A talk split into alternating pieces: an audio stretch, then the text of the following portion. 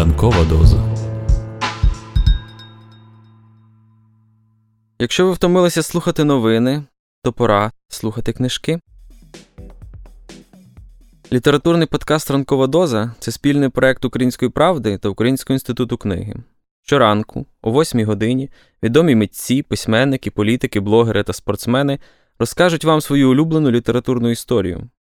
Але будьте обачні, ранкова доза краси викликає залежність.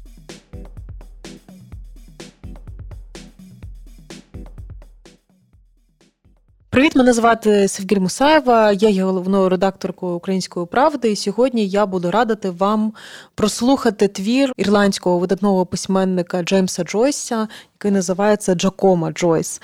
Вперше я прочитала його у 17-річному віці е, на першому курсі інституту журналістики, і він мене дуже вразив.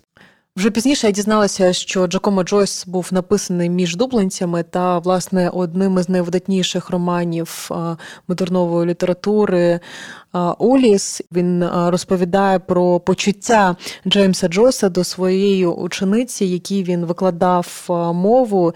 Цей твір більш нагадує такий потік е, думок, який дуже складно іноді зрозуміти. Він рясніє такими імпресіоністськими масками. Що цікаво в цьому творі, що ми його могли би не побачити, тому що він був не опублікований довгий час, ніхто взагалі не знав про його існування.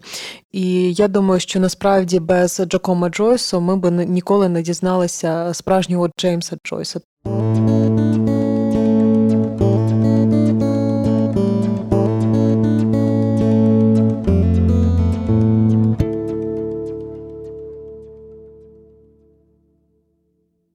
Джеймс Джойс, Джакомо Джойс.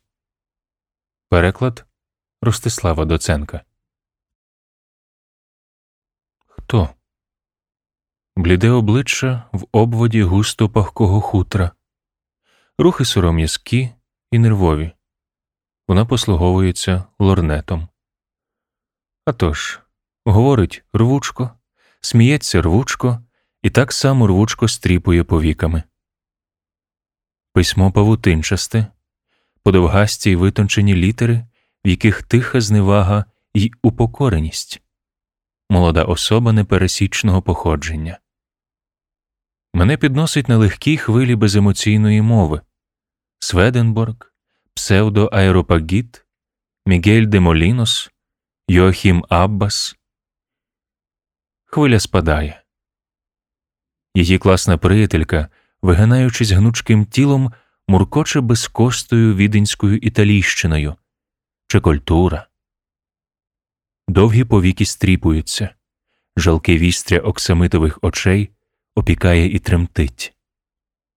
Високі підбори глухо поцокують лункими кам'яними сходинками, зимне повітря в замку, кольчуги на стінах, масивні залізні шоломи над закрутами гвинтових баштових сходів, легко поцокують підбори, звук високий і глухий. Там хтось унизу. Він хотів би поговорити з вами, панно. Вона ніколи не висякує носа, манера висловлюватись чим коротше, тим важливіше. Заокруглена і дозріла, заокруглена різцем внутрішньородових шлюбів і дозріла в тепличній ізольованості своєї раси. Рисове поле під Верчеллі повите кремовим літнім маревом. Обвислі криси капелюшка затінюють її силований усміх, тіні миготять на силовано усміхненому обличчі, опеченому гарячим кремовим світлом, сірувато сизі тіні побід вилицями, пасма жовткової жовтизни на вологому чолі, погіркло жовтий гумор криється за легким прижмуром очей, квітка, що вона дала моїй доньці, благенький дарунок, благенька дарувальниця, благеньке синьожильне дитя. Падує далеко за морем, мовчазний середній вік, ніч, морок історії сплять під місяцем на п'яза дель Ербе. Місто спить. З підворіть темних вулиць Очі повій виловлюють блуднолюбів. Чінькве сервіці, перчінькве франкі, темна хвиля чуття, ще, і ще, і ще. Мій зір померк у мороці, померк, померк у мороці, любове. Ще раз, годі вже, темна любов, темна жага, годі вже, морок, присмерк, перехід через п'яца. Сірий вечір спадає на розлогі шавлієво зелені пасовища, безгучно покриваючи все сутінню і росою. Вона ступає за матір'ю незграбно і граційно, кобилиця веде своє кобелятко. У сірому присмерку звільно виокреслюються тендітні округлі стегна, ніжна, гнучка й худа шия, пригарна голівка. Вечір, супокій, проблиск дива. Агов, стайничий. Агов гов. Татусі дівчатка спускаються з гори на санчатах. Султан зі своїм гаремом. Шепки й куртки щільно облягають тіло. Теплий від ноги язичок черевичка щільно перетягнуто навхрест шнурівкою. Коротка спідничина випинається на опуклостях колін. Білий спалах, сніжинка, снігопушинка. Коли вона поїде знову прогулятись, чи зможу я її побачить? Я вибігаю з тютюнової крамнички і окликаю її. Вона обертається і пристає, аби послухати мої плутані слова про уроки, години, уроки, години, і поволі її бліді щоки опаливо рожевіють. Ні, ні, не бійся. Міо падре, вже найпростіші вчинки її неординарні. Унде дериватур. Mia figlia è una grandissima ammirazione per. Обличчя літнього чоловіка красиве, розпашіле, з виразно єврейськими рисами і з довгими сивими баками обертається до мене, коли ми разом ідемо схилом униз. О, чудово бо сказано чемність, зичливість, цікавість, довіра, підозра, природність, стареча безпорадність, самовпевненість, відкритість, вишуканість, щирість, осторога, пристрасність, співчуття. Чудова суміш. Ігнатіо Льола, поможи ж мені. Це серце пройняте болем і смутком. Воно в любовних муках, тонкі, хтиві сластолюбні уста, темнокровні молюски. З ночі й сльоти я підвожу погляд на повний млою пагорб, мла зависає над мокрявими деревами, світло у горішньому покої. Вона вдягається до театру, привиди у дзеркалі, свічки, свічки, миле створіння. Опівночі після концерту, простуючи вулицею Сан Мікелі вгору, тихенько промовляю ці слова. Та не запалюйся так, Джеймсі. Чи ж не ти це блукав нічної пори дублінськими вулицями, жахливо повторюючи інше ім'я? Останки євреїв лежать навколо, гниючи в землі свого священного поля. Тут гробівець її родаків, чорний надмогильний камінь, безнадійна тиша. Привів мене сюди прищавий майсел. Він, он за тими деревами, стоїть з покритою головою над могилою своєї дружини самовбивці, все ще дивуючись, як це жінка, що спала в одному з ним ліжку, дійшла до такого кінця. Грубівець її родаків і її самої також не помирай. Все тут готове. Вона підносить руки, силкуючись защібнути на потилиці чорну серпанкову сукню але як хоч натужується, це їй не вдається. Вона мовчки заткує до мене. Я підношу руки, щоб допомогти, її руки опускаються. Я тримаю тонкі, як павутинка, крайчики сукні, і, защібаючи сукню ззаду, бачу крізь прорізи чорного серпанку гнучке тіло під оранжевою сорочкою. Стьожки сповзають з плечей, і сорочка поволі спадає. Гнучка, гладка голизна мерехтить сріблястою лускою. Сорочка помалу зсувається гладким вилущеним сріблом витончених сідниць, дотик, дотик, пучки холодні, тихі й рухливі. Ледь чутний, бездумний, безпорадний і слабенький віддих, але не халися й почуй голос. Горобець під джагернаутовою колісницею своїм трепетом благає буревладця землі. Будь ласкав, пане Боже, велій, пане Боже, прощавай, велій світ, aber das ist eine. Чинує пташки. Пані їде швидко, швидко, швидко.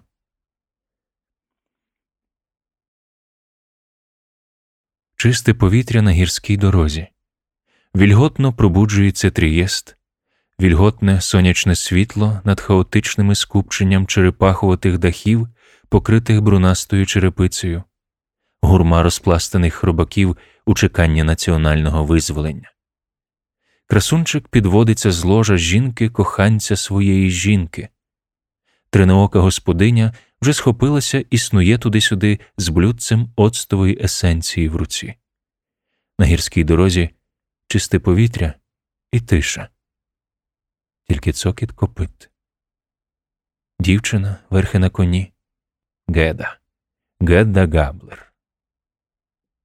Торговці розклали на своїх вівтарях перші фрукти, зеленуваті ще цитрини, пацьоркові вишні, безстрамно розчервонілі персики зі стріп'ям листочків. Вилучкою, де обабіч лотки з парусиновим накриттям, проїжджає карета, спиці коліс поблискують на сонці. Дорогу в кареті її батько з сином. У них совині очі й совина мудрість, сов'яча мудрість в очах обидвох, задуманих над їхньою наукою. Сумма контра джентіліс. Вона гадає, що італійські достойники мали підстави витягти з партеру Еторе Альбіні, критика із газети Секколо, котрий не підвівся, коли оркестр заграв королівський марш. Про це була розмова за вечерею. А вже ж, вони люблять свою батьківщину, якщо тільки певні, де саме їх батьківщина. Вона вслухається. Дівчина ще як розважлива. Спідниця підкинута рвучким порухом коліна. Біле мережево, окраєць спідньої спідниці задертої трохи надміру, нога обвита павутинчастою панчохою. Сіболь? Я стиха граю, легенько наспівуючи тужливу пісню Джона Давленда. Гірке прощання. Мені також не хочеться прощатись. Той вік, тут і зараз, тут очі, розчахнуті з мороку жаги, затьмарують проблиск передсвіту, а блищики в них від брудноти, якою повниться вигрібна яма перед палацом слинтявого Якова.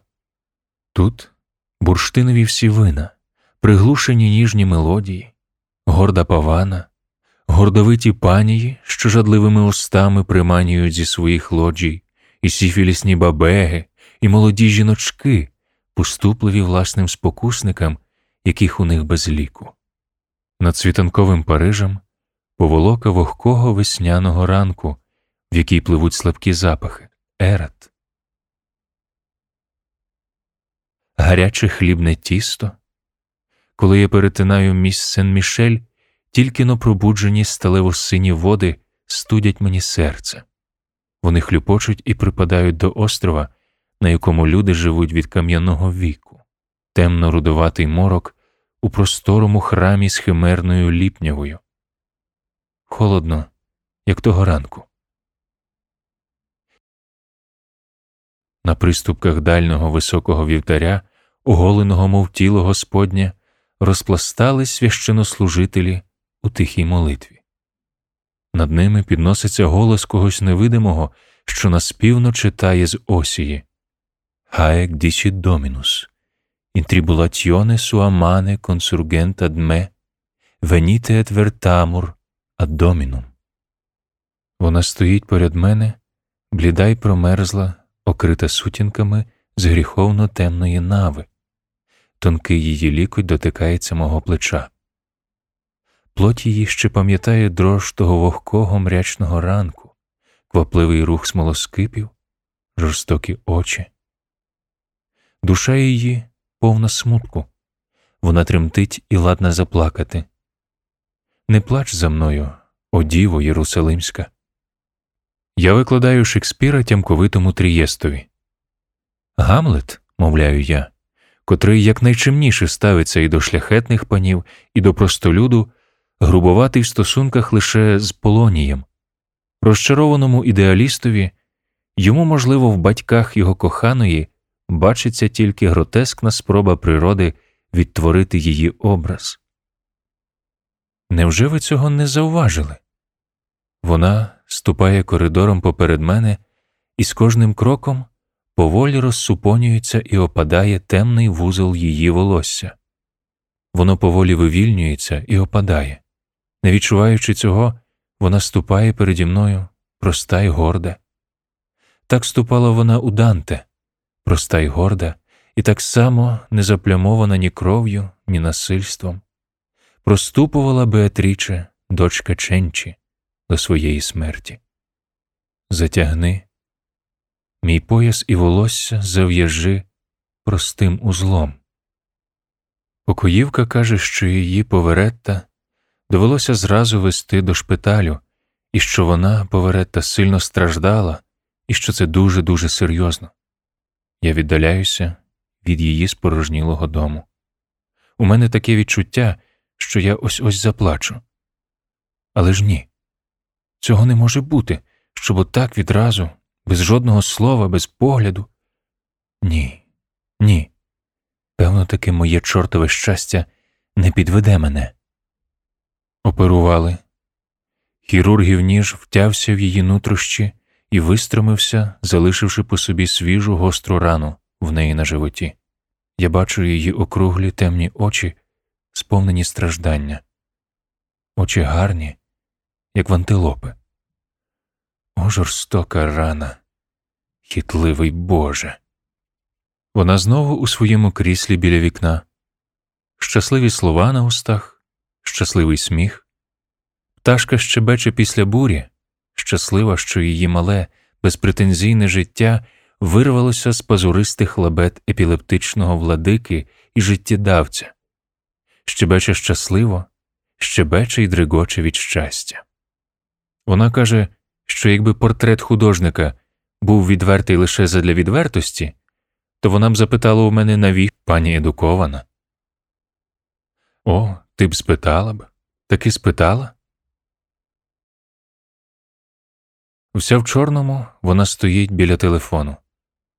Тихий осторожливий сміх, тихий плач, тихі слова, що раптово уриваються. Парліро колля мамма. Ходи.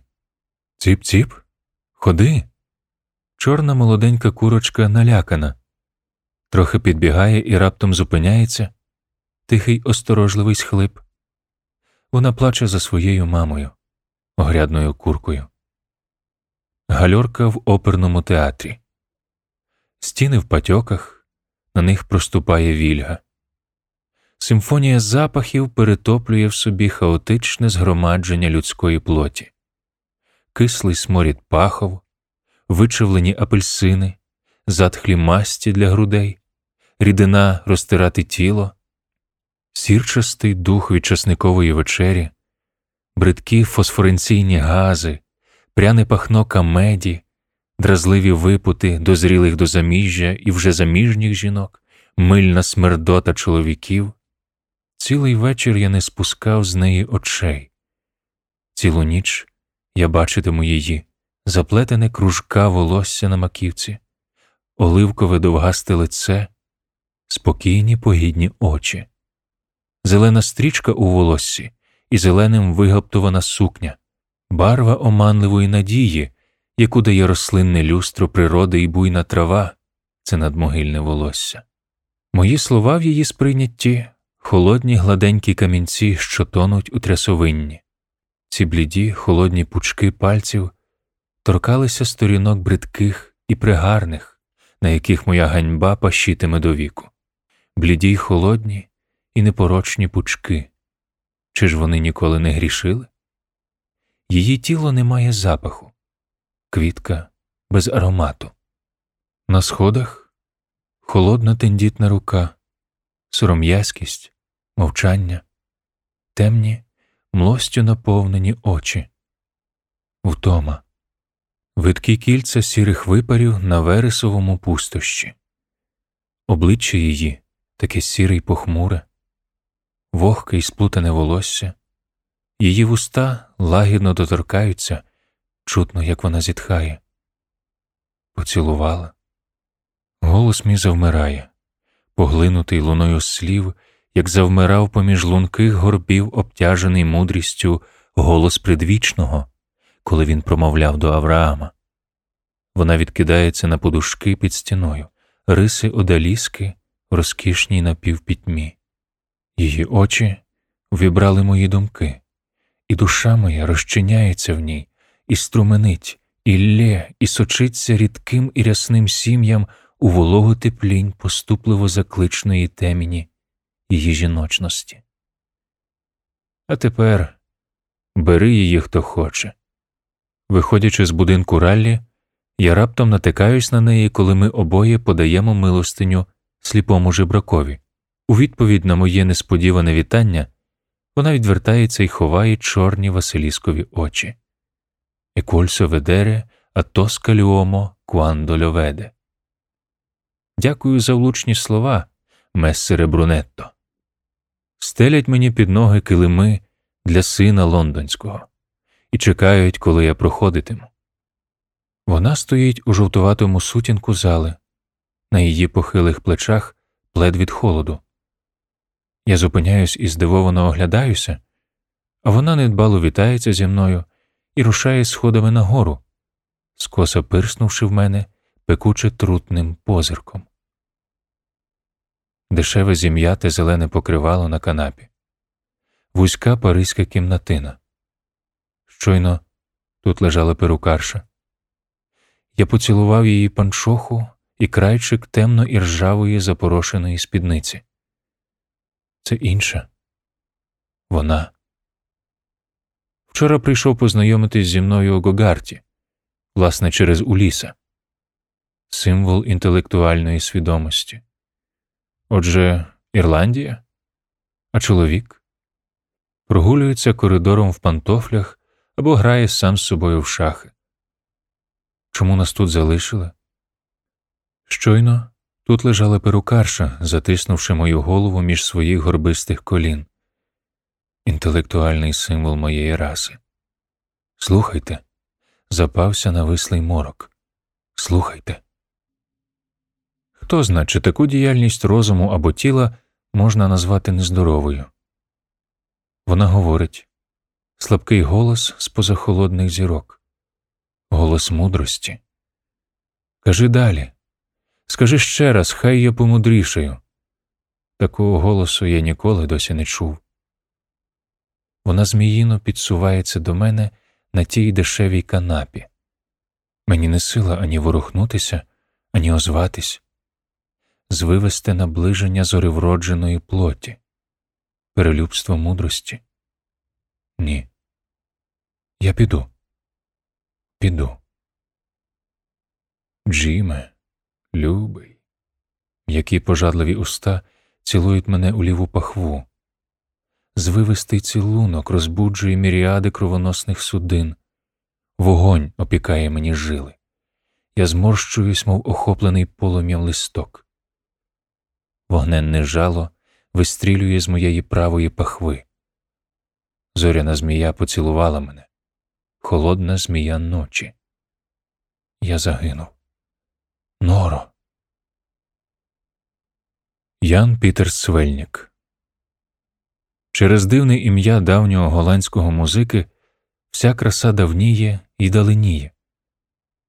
Я чую його варіації для клавікордів на давній мотив молодість минає. У тьмяному тумані давних звуків з'являється слабенький проблиск світла. Ось ось озветься голос душі. Молодість минає. Оце вже кінець. Цього більше ніколи не буде. Ти добре це знаєш. І що тоді? Пиши про це, хай тобі, чорт, пиши. Що ж бо інше здатний ти зробити? Чому? Тому що інакше я не змогла б тебе побачити. Минуще, простір, віки, тьмище зір і зникомі небеса, безрух і ще глибший безрух, безрух зникнення і її голос. Нонунг сет бараббам. Неготовність, голі стіни, студене денне світло, довгий чорний рояль, труна для музики. На його краєчку жіночий капелюшок, оздоблений червоною квіткою, і парасолька складена, її герб, шолом, червлень і тупий спис на щиті чорного кольору. Прилога, люби мене, люби мою парасольку.